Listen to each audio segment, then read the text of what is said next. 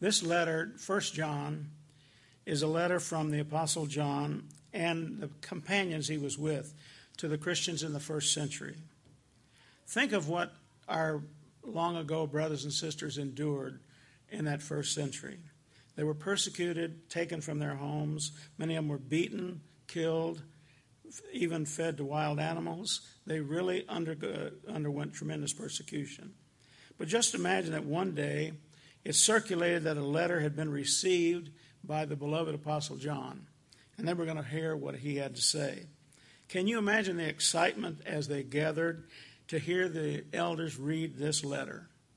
And you know, if you think about it, when we open up God's Word, we should get pretty excited too, because it is the Word of God. So we should be just as excited as they were. This letter is also for us today in the 21st century. Think of how we keep receiving contradictory messages about the Lord Jesus Christ and the Christian faith on a daily basis. If you listen to the news today, you're bound to have heard a few.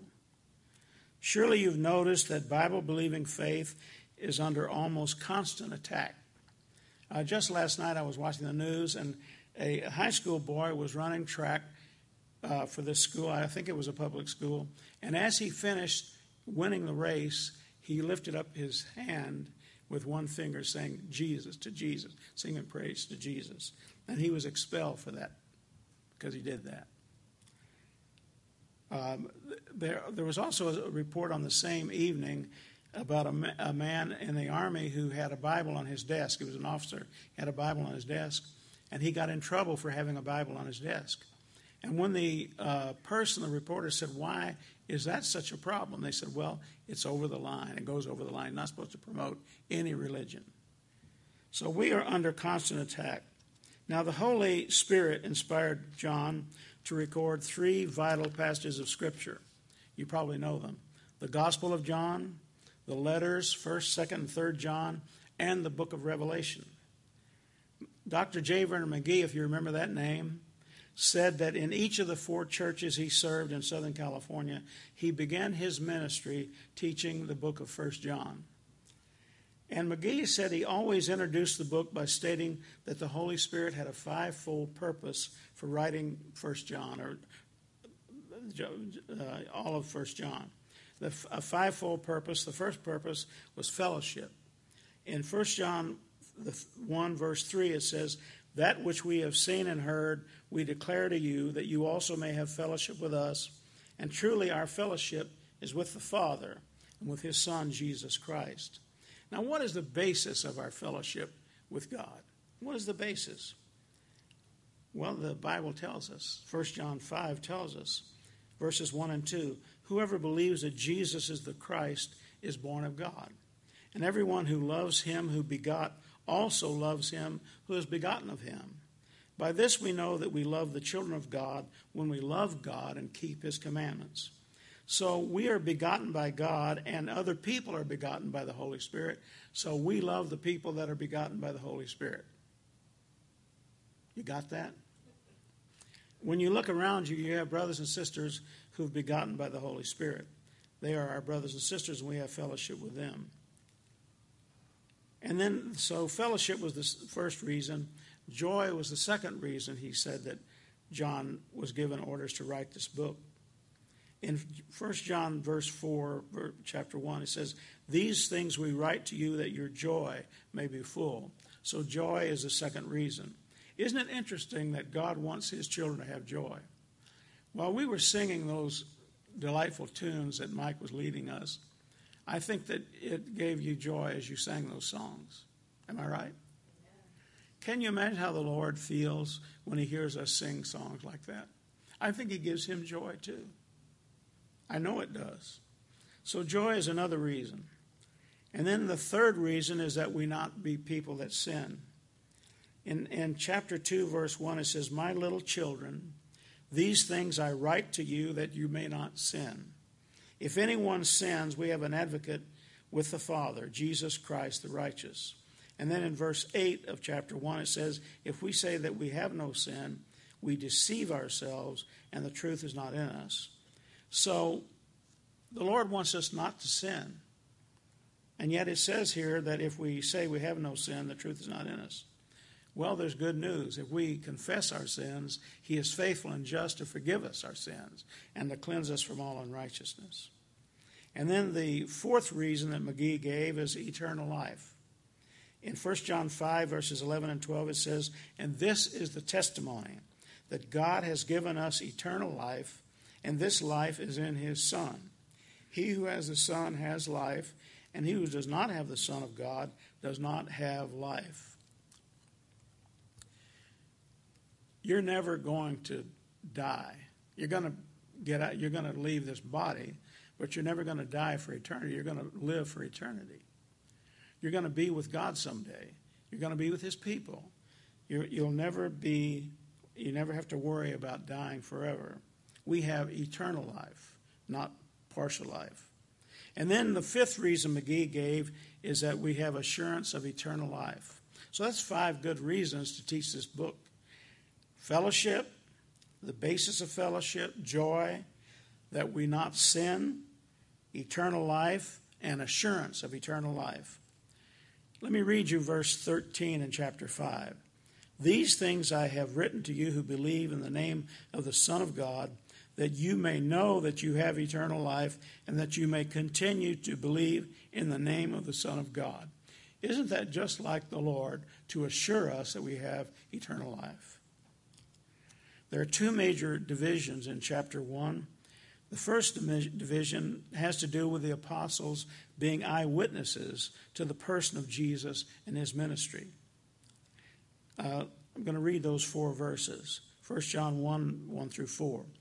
"That which was from the beginning, which we have heard, which we have seen with our eyes, which we have looked upon, and our hands have handled concerning the word of life.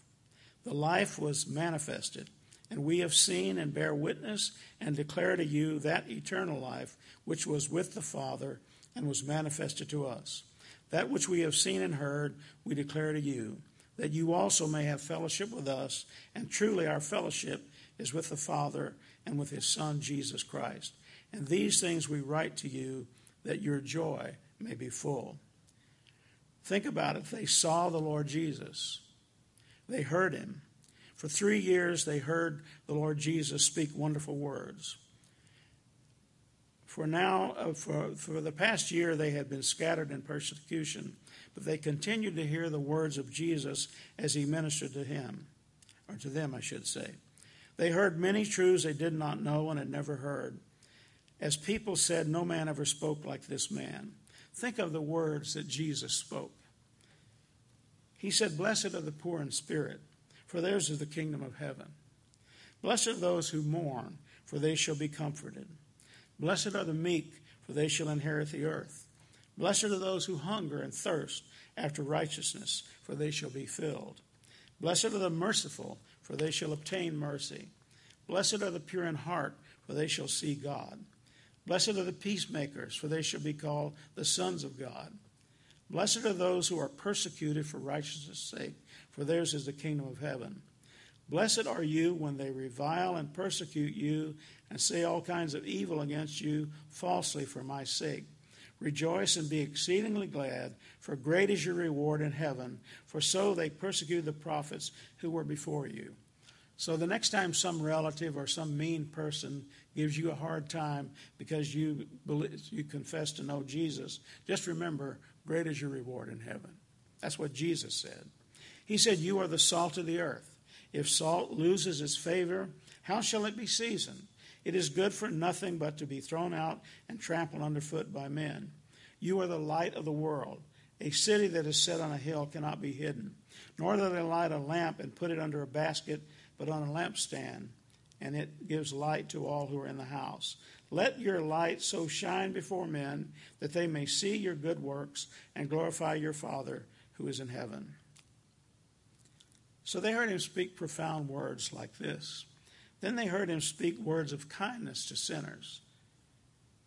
In John 8, it records an event of Jesus speaking kind words to a sinner. Let me read it for you. This is John chapter 8. "Early in the morning he came into the temple, and all the people came to him, and he sat down and taught them. Then the scribes and Pharisees brought to him a woman caught in adultery. And when they had set her in the midst, they said to him, "Teacher, this woman was caught in adultery, in the very act. Now Moses in the law commanded us that she should be stoned. But what do you say?" This they said, testing him, that they might have something of which to accuse him. But Jesus stooped down and wrote on the ground with his finger, as though he did not hear. So when they continued asking him, he raised himself up and said to them, "He who is without sin among you, let him first throw a stone at her." And again he stooped down and wrote on the ground. Then those who heard it, being convicted by their conscience, went out one by one, beginning with the oldest even to the last. And Jesus was left alone, and the woman standing in the midst. When Jesus had raised himself up and saw no one but the woman, he said to her, "Woman, where are those accusers of yours? Has no one condemned you?" She said, "No one, Lord." And Jesus said to her, "Neither do I condemn you. Go and sin no more." This is the Lord Jesus that we know. When he speaks to sinners, he speaks words that are kind. When you fail him, he doesn't want to hit you with a strap or something. He speaks kind words to you so that you will repent of your sins and have fellowship once again. They also heard him silence the skeptics. In John 8, verses 13 through 19, the Pharisees therefore said to him, "You bear witness of yourself. Your witness is not true." Can you imagine taking issue with Jesus himself? I just can't even imagine it, but they did. "You bear witness of yourself. Your witness is not true." Jesus answered and said to them, "Even if I bear witness of myself, my witness is true. For I know where I came from and where I'm going. But you do not know where I come from and where I am going. You judge according to the flesh. I judge no one. And yet if I do judge, my judgment is true. For I'm not alone, but I'm with the Father who sent me. It is written in your law that the testimony of two men is true. I am one who bears witness of myself, and the Father who sent me bears witness of me." Then they said to him, "Where is your Father?" Jesus said, "You know neither me nor my Father. If you had known me, you would have known my Father also." Then they heard him teach about prayer. Jesus said, "After this manner you should pray. Our Father who is in heaven, hallowed be your name. Your kingdom come, your will be done on earth as it is in heaven. Give us this day our daily bread, and forgive us our debts as we forgive our debtors. And lead us not into temptation, but deliver us from evil. For thine is the kingdom and the power and the glory forever. Amen." Now they heard the Lord Jesus actually speak words. You and I have also heard his voice. Maybe not audibly, but we have heard his voice.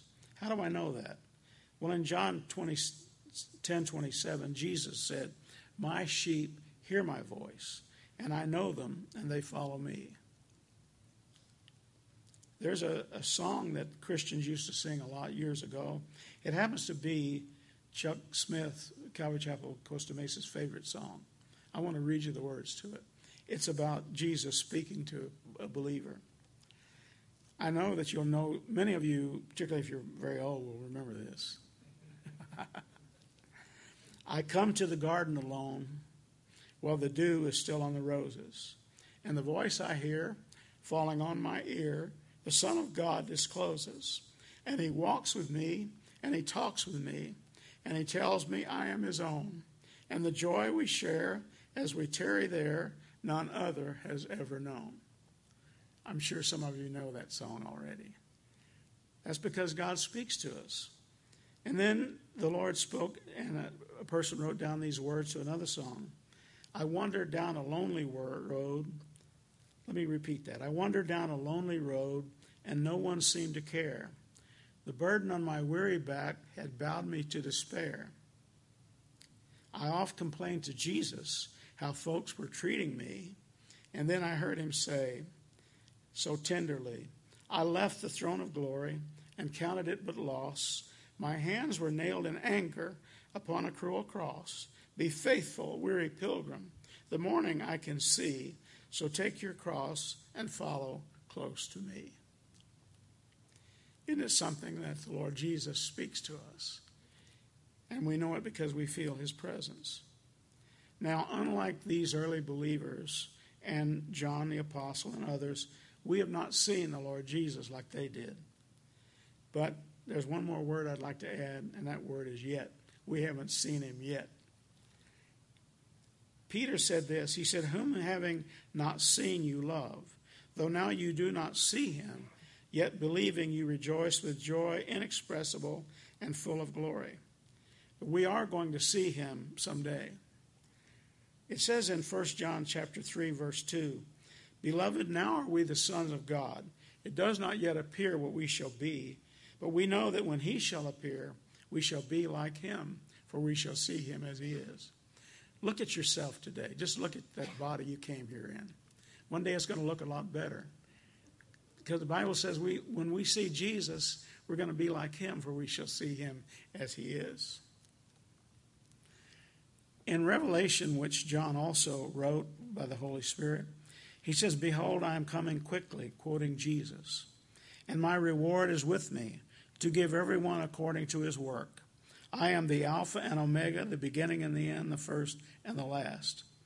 And then in verse 7 of chapter 1, it says, "Behold, he is coming with clouds, and every eye will see him, even they who pierced him, and all tribes of the earth will mourn because of him. Even so, A.M." Did I say A.M.? I should have said amen. Even if you were up here looking at these notes, you'd make some mistakes too. In verses 5 through 10, we have the test of obedient fellowship. We're talking about chapter 1.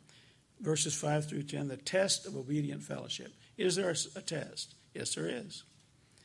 "This is the message which we have heard from him and declare to you, that God is light, and in him is no darkness at all.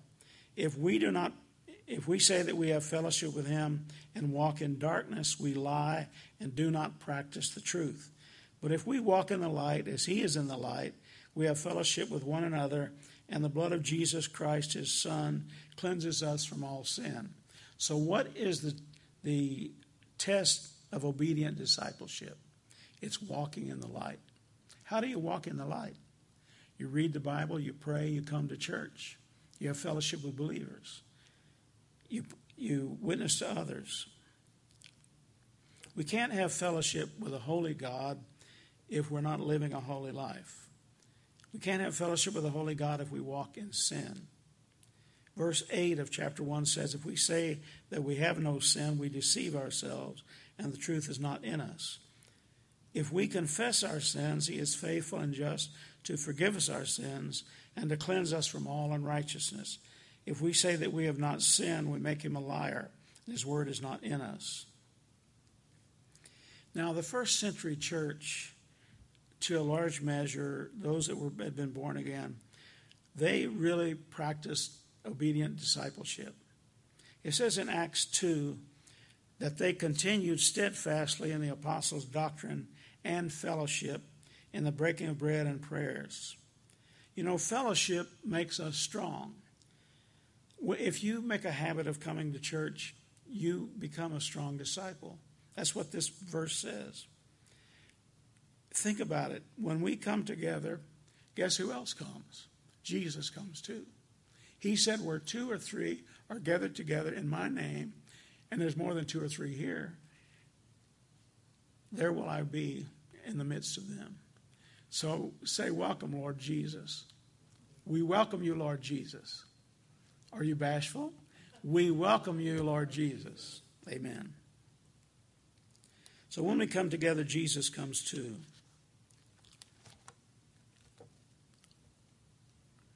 The Bible tells us to let us consider one another in order to stir up love and good works, not forsaking the assembling of ourselves together, as is the manner of some, but exhorting one another, and so much the more as you see the day approaching. The Lord is not using a whip with us to get us to come to church. What he's saying to us is he's encouraging us that coming to church makes us a better disciple.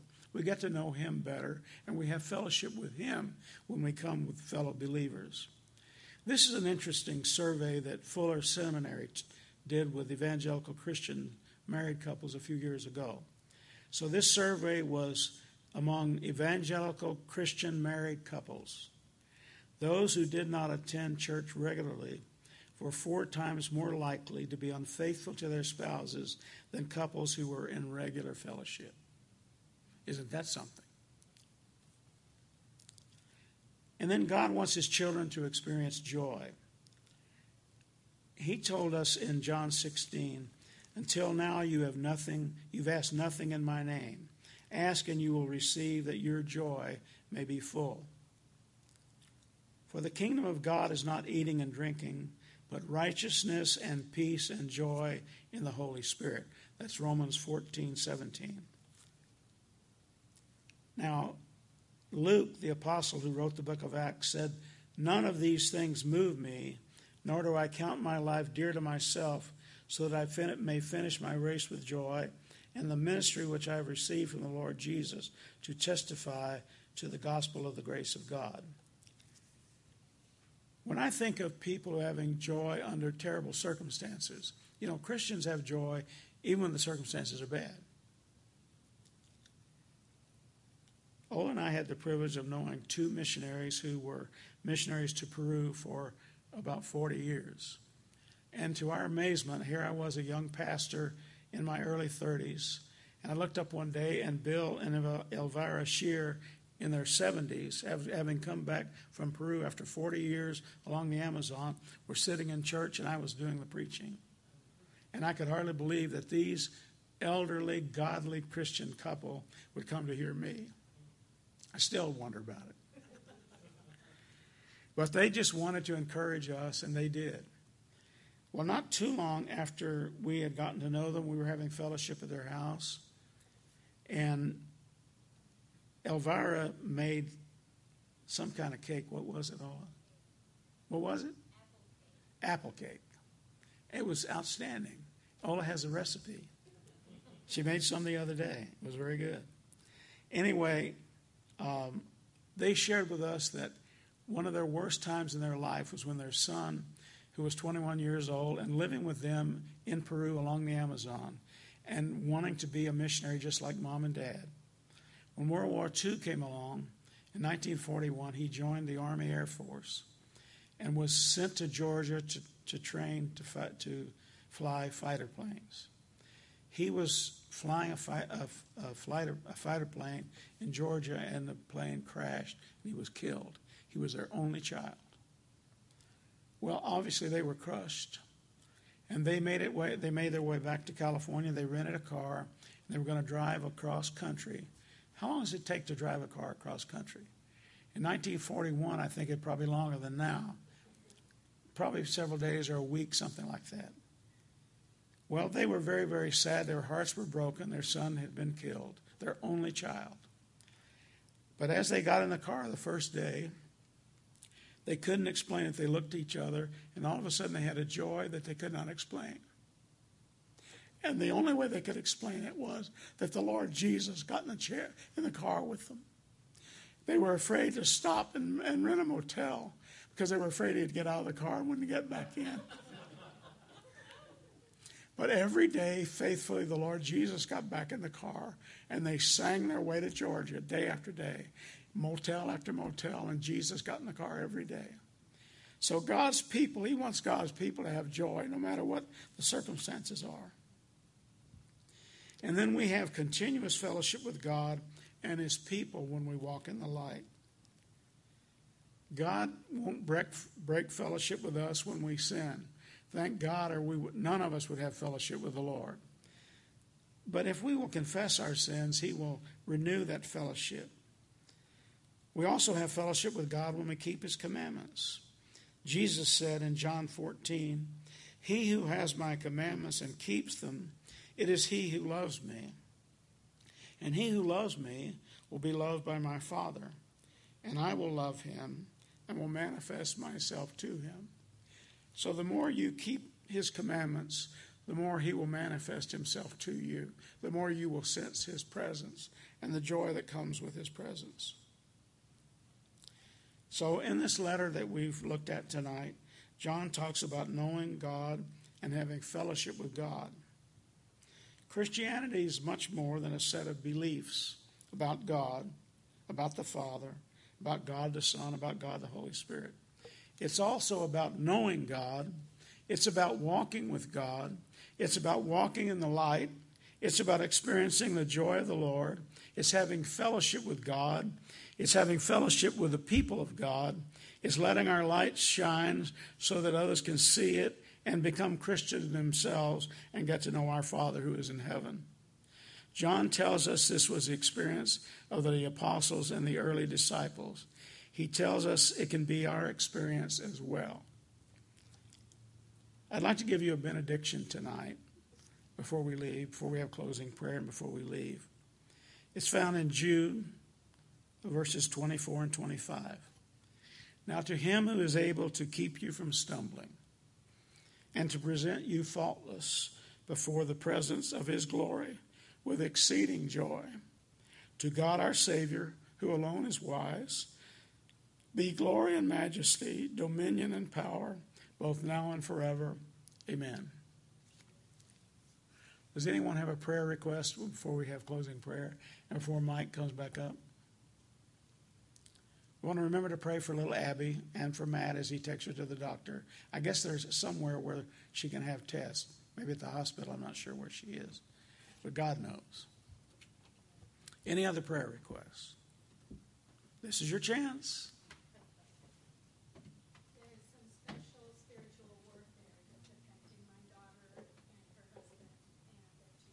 What's her name, Kathy? My daughter's name is Angela. Say it again. Angela. Angela, okay. I just thought of someone else. You know, I'm sure you know Clyde and Jill Searles. You know, Clyde has cancer of the liver. He has a tumor on his liver, or maybe more than one. Yesterday, he went to Stanford to get a second opinion because they told him that his liver's too bad. He can't be on the list to get a transplant. And he said, well, what's the option? He said, well, the option is in a few months you'll be dead. So, but now at least one of the doctors is saying, well, maybe we can treat the tumor and shrink that tumor, and if we shrink it enough, you can get on the list and have a liver transplant. Now, we know a brother in San Jose, his name is Charlie Black. He's been over there for about 40 years. Well, he was deathly ill. He was dying, as a matter of fact. And people went to prayer, and even though he was in really bad shape, for some reason he got on the list. He got a liver. It was transplanted. Now he's doing very well. There's a picture on YouTube of him holding is it a great-grandchild or a grandchild? Which is it? Grandchild. And so YouTube shows him well and happy. His complexion's good. This was a few months ago when he got the liver transplant. He's doing very well. So we need to pray the same prayer for Clyde and for Jill, who's going through. You can imagine. If you're married and you love your husband, you can imagine what Jill is going through. Whether you love him or not, you can imagine what Jill is going through. You're supposed to love him, you know. But let's pray for Clyde and for Jill. Our Father, we lift up Clyde and Jill to you. We lift up Jill that you would bless her as she ministers to her husband and as she goes through the trial of wondering if her husband is going to live. So, Lord, we lift up Clyde to you, and we ask you in Jesus' name to touch Clyde and heal those tumors, shrink those tumors so he can have a liver transplant. Our Father, all you have to do is speak the word, and he will be well. We just ask you to do that for him, Lord, in Jesus' name. And, Lord, we pray as we sing these last songs, however many there are, that you will help us to worship you in spirit and in truth. And we pray that this will bless your heart as we lift up our praises to you. In Jesus' name, amen.